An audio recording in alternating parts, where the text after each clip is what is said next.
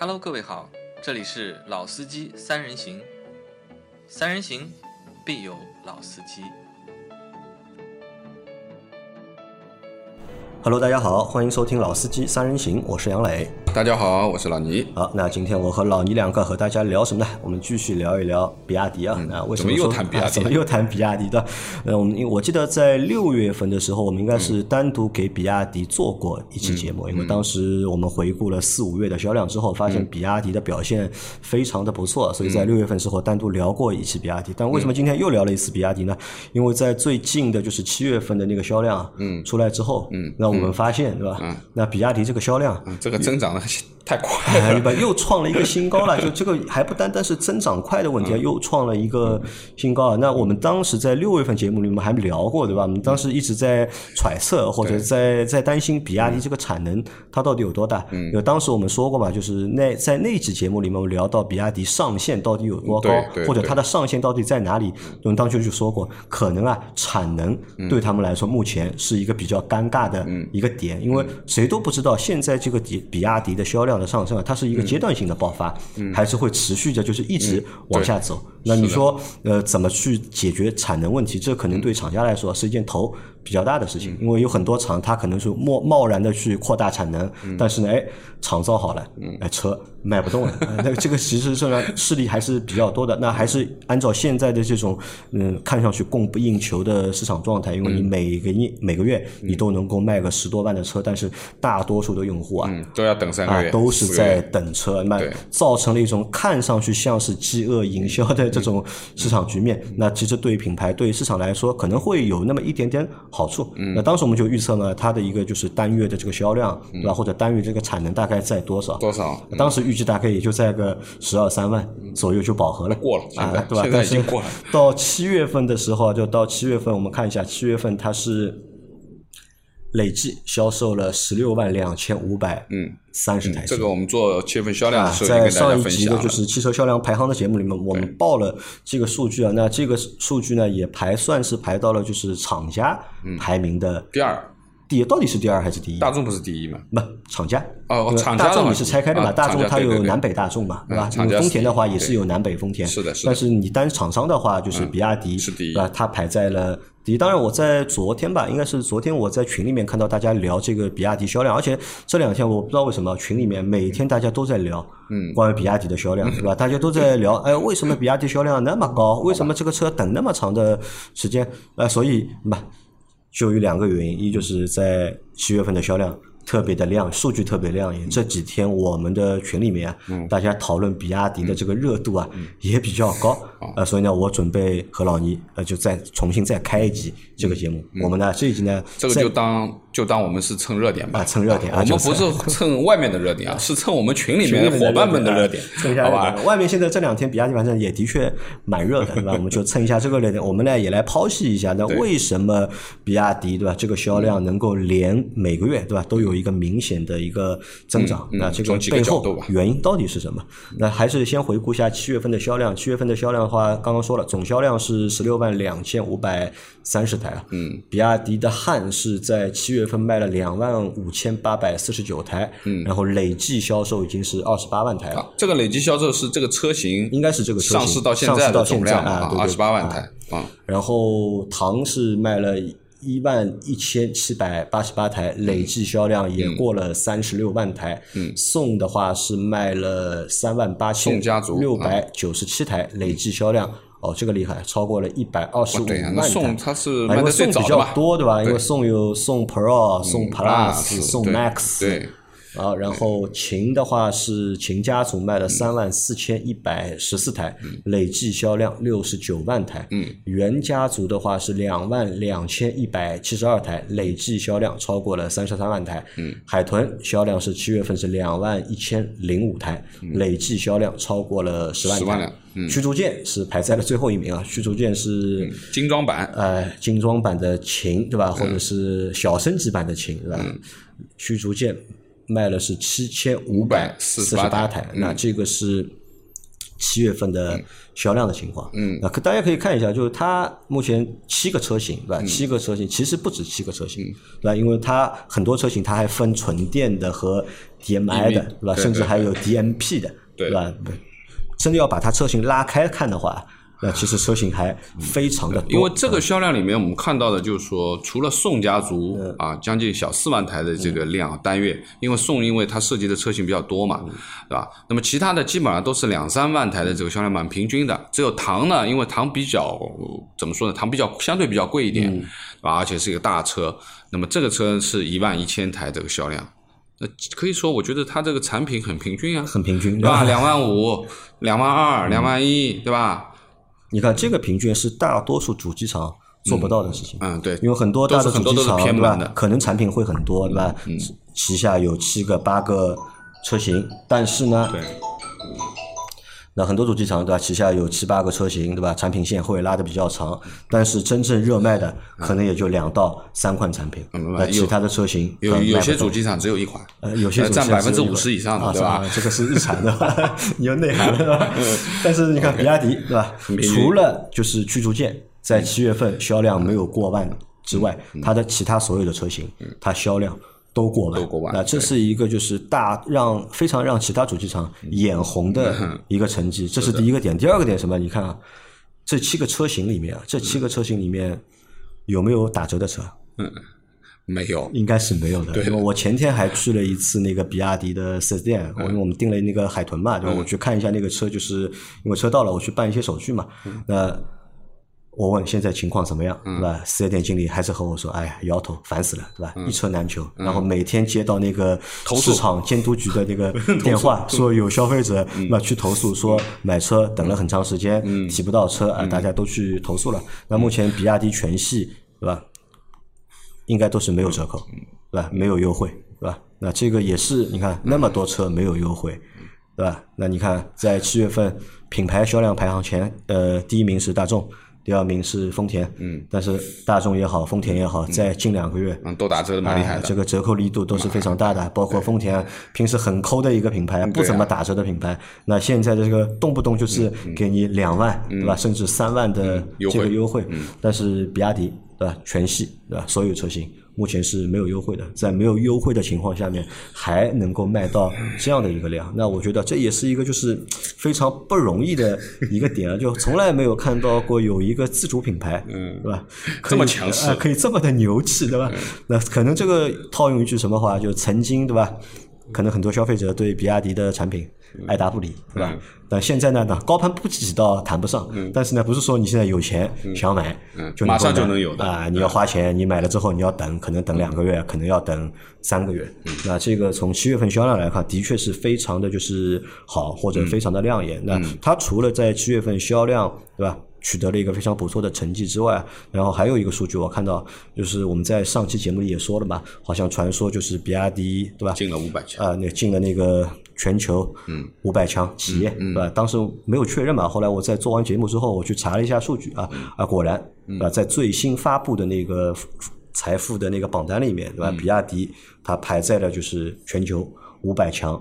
之一啊，然后我去特别去数了一下，就是在全球五百强中国的车企，这次的榜单里面一共有六家，那分别呢是上汽集团对吧？一汽集团、东风对吧？然后还有北汽、广汽和比亚迪。那我前面说的这五个。嗯，那都是国企，对的，啊，都是国企，民营的就这么一家，都是大国企。对，然后呢，比亚迪是唯一的一家上榜的中国汽车企业，并且它是民营民营企业。对的，从这个点上面来看的话，也硬气啊，啊，也非常的就是这个 不容易啊，因为我中国其实，在上榜到世界五百强的企业其实非常多的。嗯，我这次五百家里面有大概一百三十多家中国企业，那中国能够占掉是国字号的有几个的？呃，但大多数都是国字号，大多数都是 国字号。嗯，那如果你能够挤到挤进这个榜单，并且你不是国企，对吧？你只是个民营企业的话，那这个我相信啊，对，可能对于普通老百姓或者对我们用户来说，其实没啥感觉。嗯。但是对比亚迪自己来说，我相信这个成绩对他们来说应该是蛮厉害的，蛮厉害的。对的。那这个是我们回顾啊，就是七月份比亚迪的一些就是优异的。成绩，啊，那我们来分析分析啊，那为什么哎这个成绩会那么的好？那成绩好的话，我们先看一个数据啊，看一个什么数据呢？看一个它今年一月份到七月份的一个销量的一个情况，它一月份是卖了九万五千一百八十台，两月份九万两百六十八台，三月份十万四千三百三十八台，四月份十万五千四百七十五台，五月份十一万四千一百三十八台，六月份十三万三千七百六十二台，对吧？到七月份，对吧？十六万多，嗯，啊，你看每个月都在增长。当时因为我们还在做那个六月销量排行的时候，我们还说过一个事情啊，在做五月销量排行的时候，我们还说过，因为比亚迪在四五月份这两个月，嗯，它的销量一直非常秀嘛对吧？很稳定，因为当时因为受就是疫情的影响，对。吧？很多的车企可能因为供应链的问题，可能就是工厂的问题都停产或者是减产，那销量不够。我们当时还说那个时候呢，让比亚迪啊，那捡了个便宜，嗯。对吧？抓住了一个就是人家不是捡便宜，人家是靠实力啊，对，当时我们觉得是捡了一个便宜嘛，就捡了一个在市场的一个窗口期，对吧？在那个时候那两个月卖的非常好，哎，嗯。没想到六月份之后，对吧？直接啊打了我们的脸，对吧？嗯直接上了十三万，到了七月份上了十六万。你看，它是现在每个月的这个销量，对吧？30%都有一个就很明显的一个递增。除了这个之外，当时我们还讨论过一个事情啊，就是可能大家都觉得比亚迪车卖得好，嗯，有一个很大的原因和什么有关呢？和我们目前就今年是新能源补贴政策的最后一年，嗯，特别是混动车型，对的，因为到明年的话，那混动车型那可能就不享受各各种各样的补贴了对。因为所以大家为了挤这个末班车啊，或者抢这个末班车，都会在今年选择混动车型对，。因为我的印象当中，比亚迪之前呢是 DM 的这种车型，就是插电混动的车型卖的比较多，EV 卖的比较嗯少少因为点嗯第一 EV 相对贵一点嘛，对吧？就是说，在比亚迪现在这个产品的这个价格段里面，其实呃，更多的人可能是选择 DM 的这个车型。但是现在看这个销量，看了一下数据啊好像是各占百分之五十吧，我特。地去查了一下数据，比如说七月份，那七月份的话，DM 的车型是卖了八万一千二百二十三台，啊。然后 EV 的车型是卖了八万零991百九十一台，差不多啊。那一半一半。那在六月份的话是13万的车型卖了是六万四千二百十八台、e v 的车型卖了六万九千五百四十四台，那 EV 的车型还多一点。那五月份也是啊，五月份是6万六的5万。五万三，对。吧？那其实你看，从这个数据上面来看的话纯电和 EV 各占一半。啊各占一半。对，而且包括你看现在，比如说在八月份的时候，那个海豹也发布了嘛，嗯，那海豹就是一台纯电的车型，对包括海洋家族后面还会有一些就是其他的车型发布，那也都是纯电的。对，那这个也和就我们之前预想的也不太一样。本来以为可能 DMI 的车型因为比较便宜，对或目前是一个就政策的最后一年，两部分可能卖的会比较多。一个是价格的问题，对吧？第二个是因为现在像这个像上海，就是说对于这个插电混动的东西，就到今年截止了嘛，明年就没了。那我一直在觉得，就是原来主打的 DM 的这一一大块啊，到明年可能会啪嗒少掉。但是现在看来呢，即使少掉。我觉得，哎，它 EV 现在也也上的很快，嗯，对吧？就是说肯定会有损失，啊，到明年政策变了以后，但是看上去现在还行，还行啊，还行，就是总体而言是不错的。好，来分析分析啊，来老倪想想看，为什么比亚迪对吧能够每个月都有一个明显的销量的增长？你的原因啊，到底有哪些？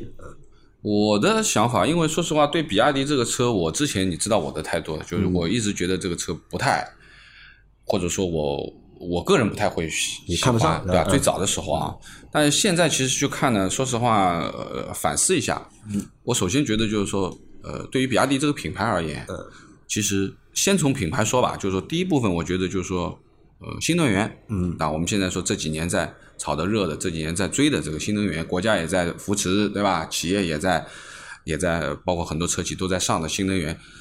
那么其实比亚迪是最早做新能源的，嗯，对吧？因为老老周那个秦就是对吧？那第一代的对吧啊？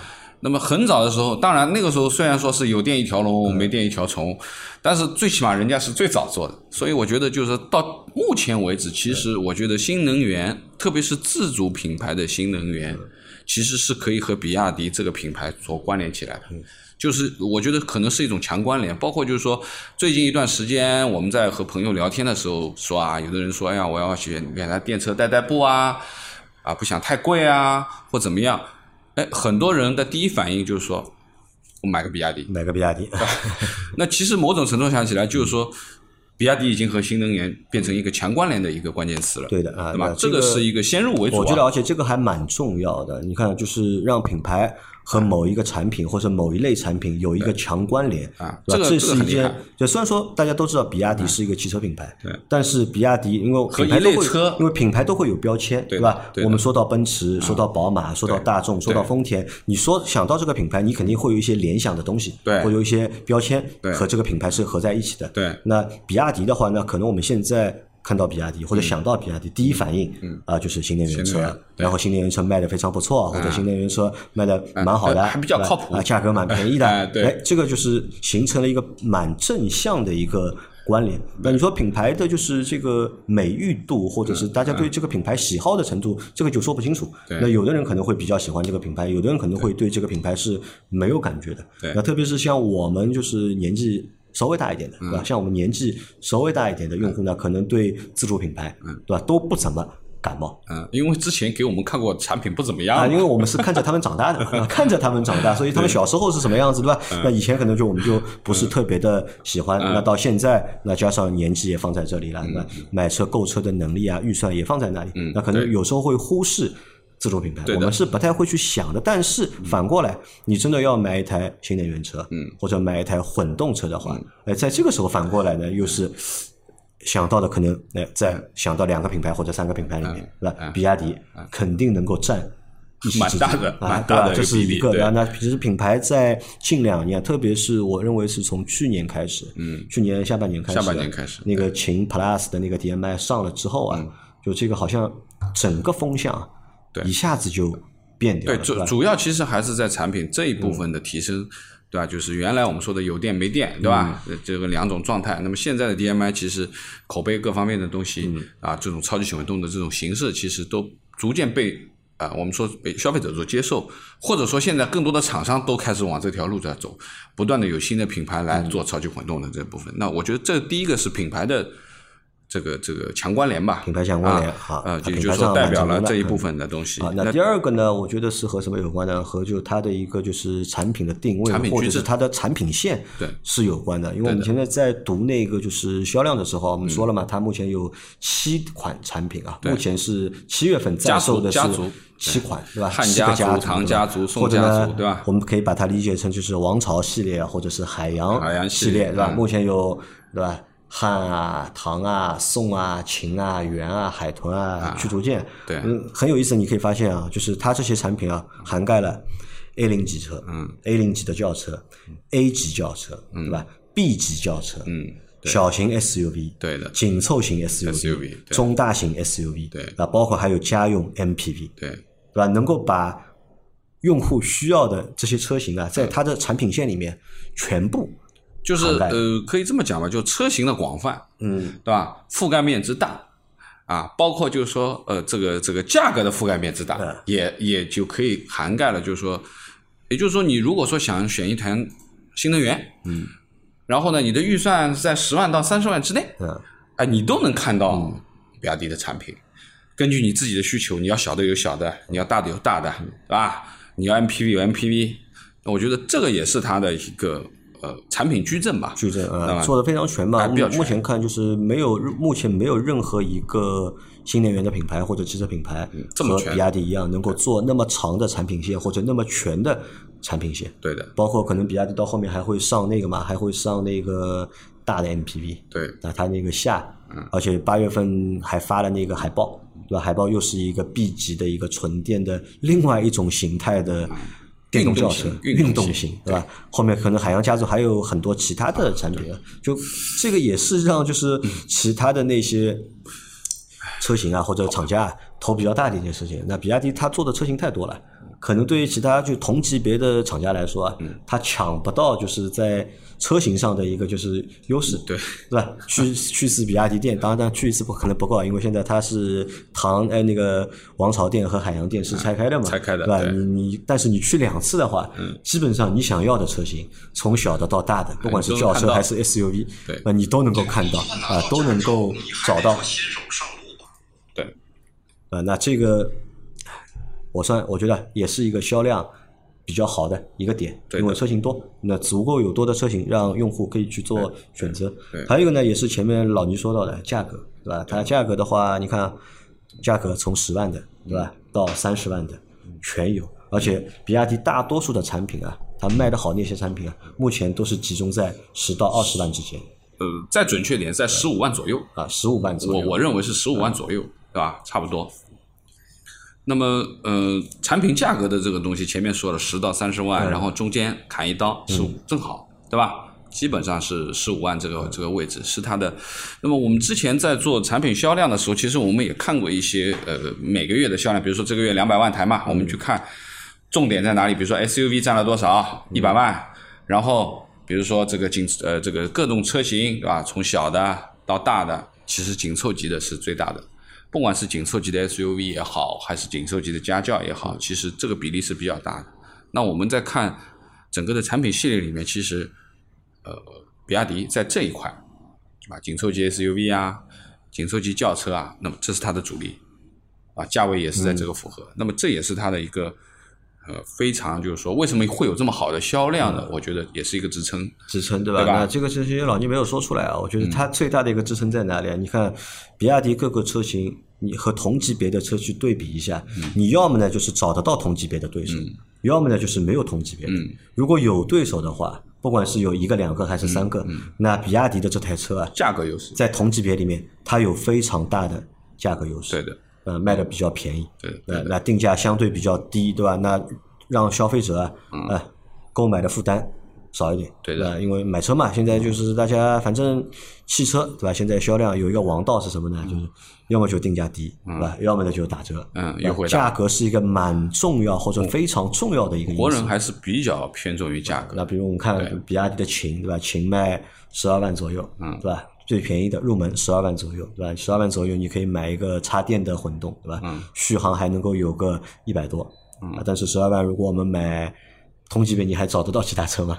给牌照的没有，啊给牌照的没有，对吧？你就十二万左右，可能也就是这个双擎啊什么的？但是卡罗拉他不给牌照啊对吧啊？那嗯，所以这是一部分，我觉得呃，产品层面、价格层面的东西的优势，对吧？这个是比较呃，可以说目前情况还看上去还是优势蛮蛮蛮大的。定价比较明智啊。我认为它的比亚迪全系产品定价是比较明智的那么还有一个呢，前面讲了，就是说，目前为止没有优惠，啊，没有？优惠，因为什么？其实有的时候啊，就是说在打折的时候，就是这个打折的策略，如果厂商控制不好，啊，会造成很多问题，对我对吧？一个新车上来，我一分钱不打折，隔了三个月，咔嚓便宜两万，那你让人家第一批掏钱的人这两万怎么想啊，的？或者你让第三批准备买的人，准备买的人现在优惠两万，哎是不是到下个月变对吧？4万了。能优惠两万五或变三万，啊。对吧？所以呢，就是说你不打折，也是一个呃王道吧，或者说就是说之前其实啊，我们说不是说自主品牌啊，其实合资品牌是有不打折的啊，比如说雷克萨斯不打折的，当然现在也打折了啊，现在也有优惠了啊，你去看雷克萨斯今年的销量掉的很厉害，这个目前的情况。比亚迪还是比较厉害的，我觉得，对吧？啊那么这是价格这是一部对吧？分，价格也是它的一个优势啊，所以它卖得好。那还有一个比较重要的优势，或者是我们在平时聊节目的过程当中啊，被会被大多人忽视的一个问题。我们我一直有一个理论是这样，就是一个品牌，嗯，对吧？要卖得好，要卖得多，它需要满足好几个条件。那前面我们说的那产品，对吧？产产品好产品力要好，对吧？然后你的这个价格你要定得好，对的吧？那还有什么呢？就是很关键一个渠道，啊就你的一个销售网点或者嗯是销售网络一定要够多。你的销售网络越多，那你这个销量才会变得越大。对，再加一个产能，产能啊，产能啊，啊产能这个啊，这个产能是要等会儿再说产能啊。有那个那还行，那现在聊什么呢？要说的就是比亚迪的一个销售网点，因为我一直不知道比亚迪到底有有多少销售网点，因为在我们的印象当中啊，就是自主品牌在上海其实店非常少。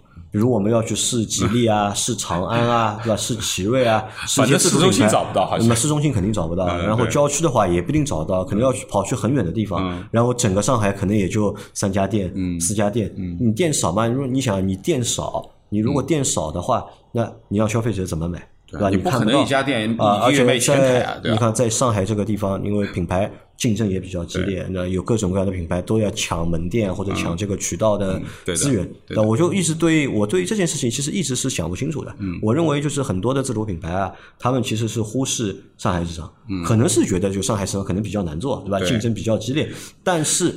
嗯，这个渠道对门店数啊，对他们来说其实很重要。对的。我特地花时间啊，我特地花钱花了好长时间啊，嗯。去整理了一下，就是去网上找，找了就是比亚迪目前的这个就是销售网点的那个数量。嗯。我找完之后，我吓了一跳，就是目前比亚迪全国销售网点 嗯，两千八百十五个准不准啊？这个数啊，这个我网上找的，应该理论上应该是准的，理论上应该是如如准的。如果如果这个数相对准的话，我觉得一个月十六万台，这个也是正常，也正可常的对吧？能的，对的。就找到原因了，对吧？因为说实话，就是说从呃产品销量上面去看，因为我们其实手上有几台比较冷门的车啊，包括我那台车就是冷门的，不能再冷门的，包括退市的。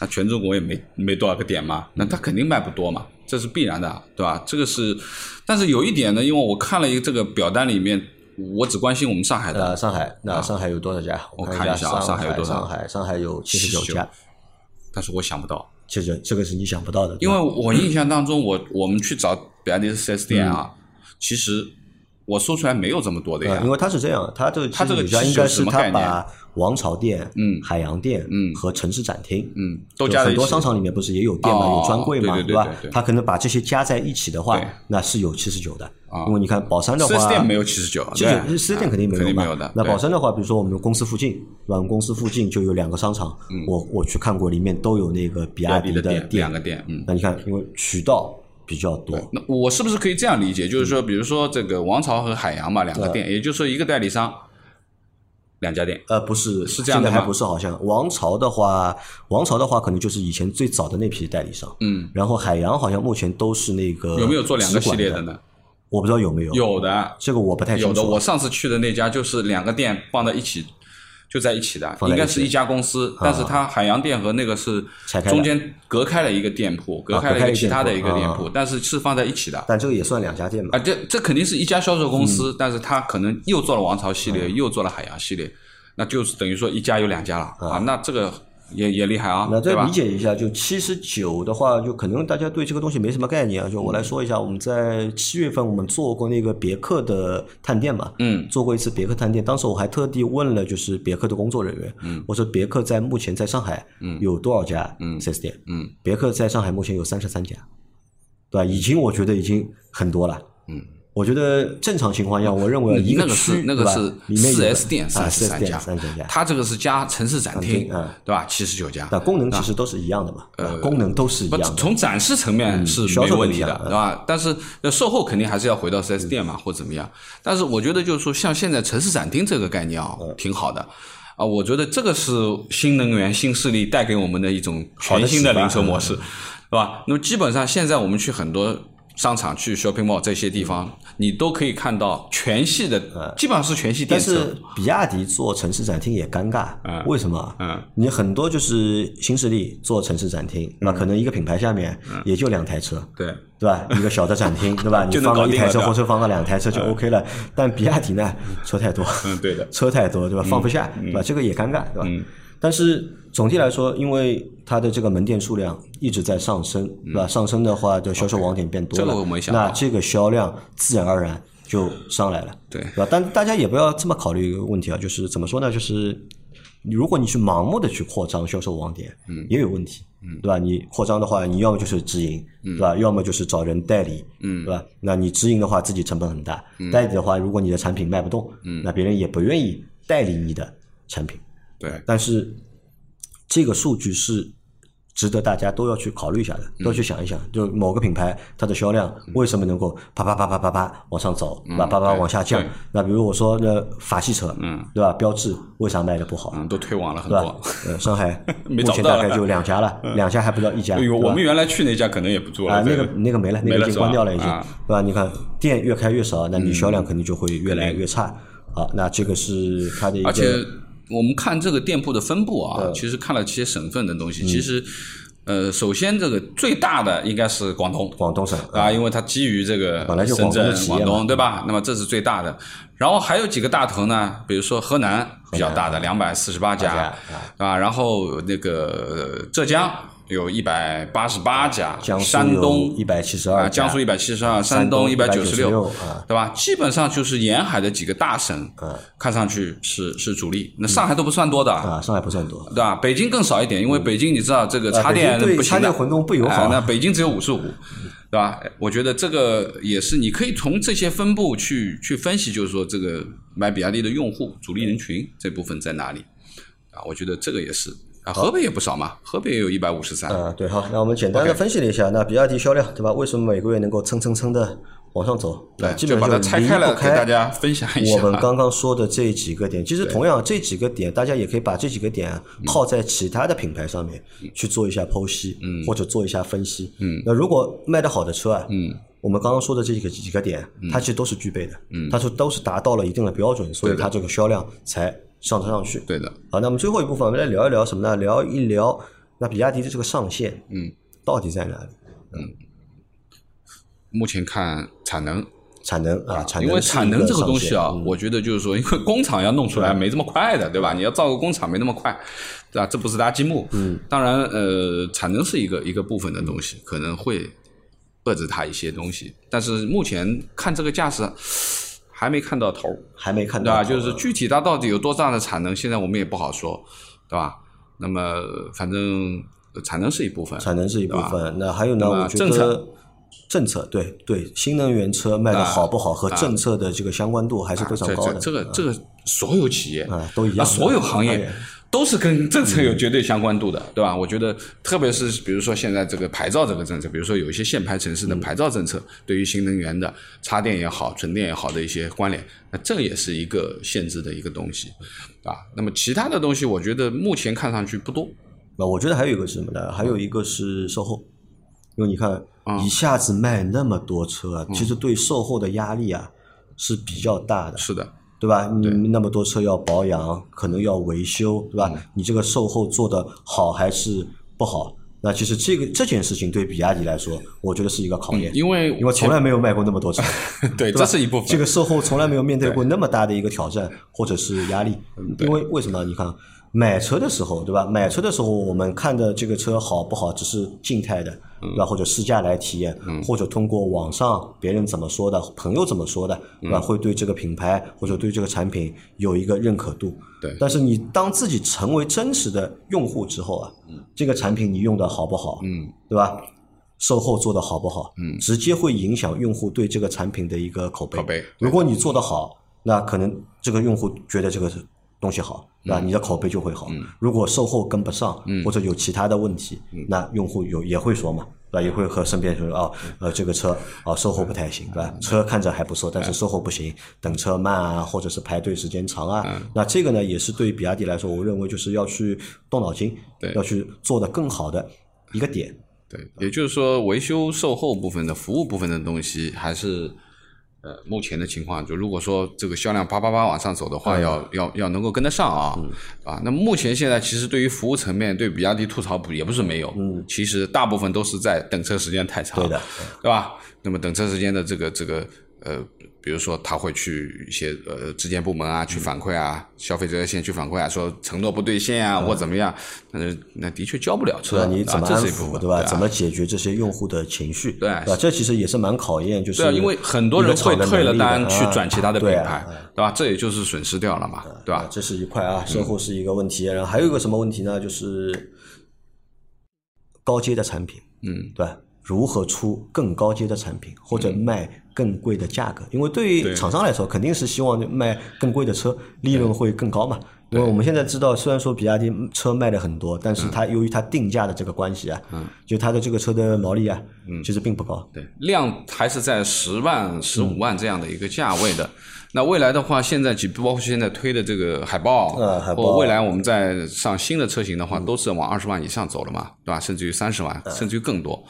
那就是对于这个品牌而言，就是说能不能撑得住三十万？对，啊，这也是它的一个需要考量的一个东西，对吧？因为消费者可能说我愿意花十五万买比亚迪，那我是不是愿意花三十万买比亚迪呢？啊，对，这个就肯定不一定了，对吧？吧？那么从产品力的本身的产品力的层面去分析，够不够三十万的这个啊？第二个就是我们说的，你这个整体的啊服务水准啊，各方面的东西，你能不能配得上一个三十万的一个标准？还有就是大家认不认？嗯，啊，认不认？这很重要。那我觉得呃，这个有有待观望嘞，对吧？但是这个也不是有待观望，我认为这个要靠什么？要靠企业自己解决的，对，慢慢要靠时间，对吧？然后要出更好的产品，对吧？建立更好的就是品牌的口碑或者品牌的形象，让你的产品能够去支撑高更高的价格。呃，因为目前我们觉得在十万到二十万这个价格区间里面，你购买的任何的一款比亚迪的产品，嗯，那都是物有所值的。对的。啊，但是如果后面如果要出更高阶的产品的话，嗯。那可能你看，我们做个很简单的例子，你看在十万到二十万之间，对吧？不管是海豚也好，对吧？宋也好，嗯唐也好，对吧？那基本上找不到对手，它这个价格，对吧？很合适。对我们前面讲了嘛，就之前这这几台车，对吧？十万块的海豚，十五万的宋 Plus，二十万的唐连麦，啊，的确是，就是说我们豆腐买糖，其实就说了，你要买七座二十万价位，买不了，唯他只有他选。你买十五万的紧凑级 SUV，现在看得上公里数啊，各方面啊，包括超级混动等等，哎，就是送的产品力 OK。那么同样再低就是十万左右的这个海豚。但是如果再往上走的话，就真的你要卖到就是那你要看海报上到底是什么情况。二十五万以上的车，对吧？包括后面的 DMP 的产品，都是我看都这个价格都需要三十万了。对，因为在那个价格区间竞争啊。就反而又又激烈了，在十到二十万之间啊，竞争其实不激烈，嗯，但是到了二十到三十甚至三十以上这个价格区间，竞争的对手就又多了。对，因为什么呢？就是说，对于一个产品而言，其实就是说，十五万的一个价位的一个产品，其实它的对于各方面的素质要求，对吧？基于成本啊，或者用户的需求是这样的一个情况。但是如果一旦上升到了三十万，那客户的客户的需求度就变了，他可能要的东西就不单单是。你十五万里面基础的东西有了，它是要更好接的、更高阶的一个东西了，对吧？就是说，不管是从豪华层面去考虑也好，还是从风格的层面去考虑也好，外观的层面也好，还有就是主力的一些硬件配置的这个东西，对吧？那么其实说实话，我们现在自主品牌其实在硬件配置层面是远远超过于合资品牌的，对，这个是我们不差的。但是这些东西装进去了以后好不好用，或者说是？能不能让你感受得到这些东西，或者说从氛围啊、质感啊各方面这个东西，其实这是有待提升的啊。因为毕竟买十五万用户和买三十万用户，他们的需求点不太一样啊。那么可能还要重新去梳理一下。其实从短时间里面，我们也看不出比亚迪的上限它在哪里，因为我觉得这个品牌或者这个企业。它的就是这个企业的上限肯定没有，对它的这个上限很高，很高，对吧？它能做的事情好像还蛮多的，对吧？所以就是短时间是看不出它的上限在哪里啊，就是目前只能判断，对吧？比亚迪的上限很高，对吧？因为说实话，最近这一段时间，对于比亚迪的这些热门的新闻蛮多的，对吧？横向的一些合作啊，啊，很多企业，包括大企业、国际大企业，都跟比亚迪要谈一些新的合作啊，不管是电池的合作啊。还是平台啊，还是什么呀？哎，我觉得这方面信息蛮多的。也就是说呢，对于比亚迪而言，其实因为最主要的是，比亚迪它不是一个单纯的车企，因为它造电池，对吧？那么这个是它，就是说它可以不像呃有的企业，比如说有的企业就是呃，比如说宁德，它它只做电池，它不造车。那么这个就就也就是说我。它涉及的这个面就大了，嗯，也就是说，对于整个的我们说的这个车子所要必备的这些条件里面，其实供应链这里面其实它可以占很多部分。嗯，对的，所以它的空间还是比较大的。好吧，那今天这期节目，那和大家聊了聊，对吧？比亚迪的销量为什么就是能够蹭蹭蹭的往上走？这是我们自己的一点一些观点。然后也希望大家可以想一想啊，我们前面说的那几个点啊，其实适用于每一个品牌。对的，这些维度都可以去放到每一个维度上面，每一个品牌上面去做一个考量，或者做一个分析。嗯，好吧，那今天我们的这期节目就到这里，感谢大家的收听，我们下期再见。嗯，拜拜。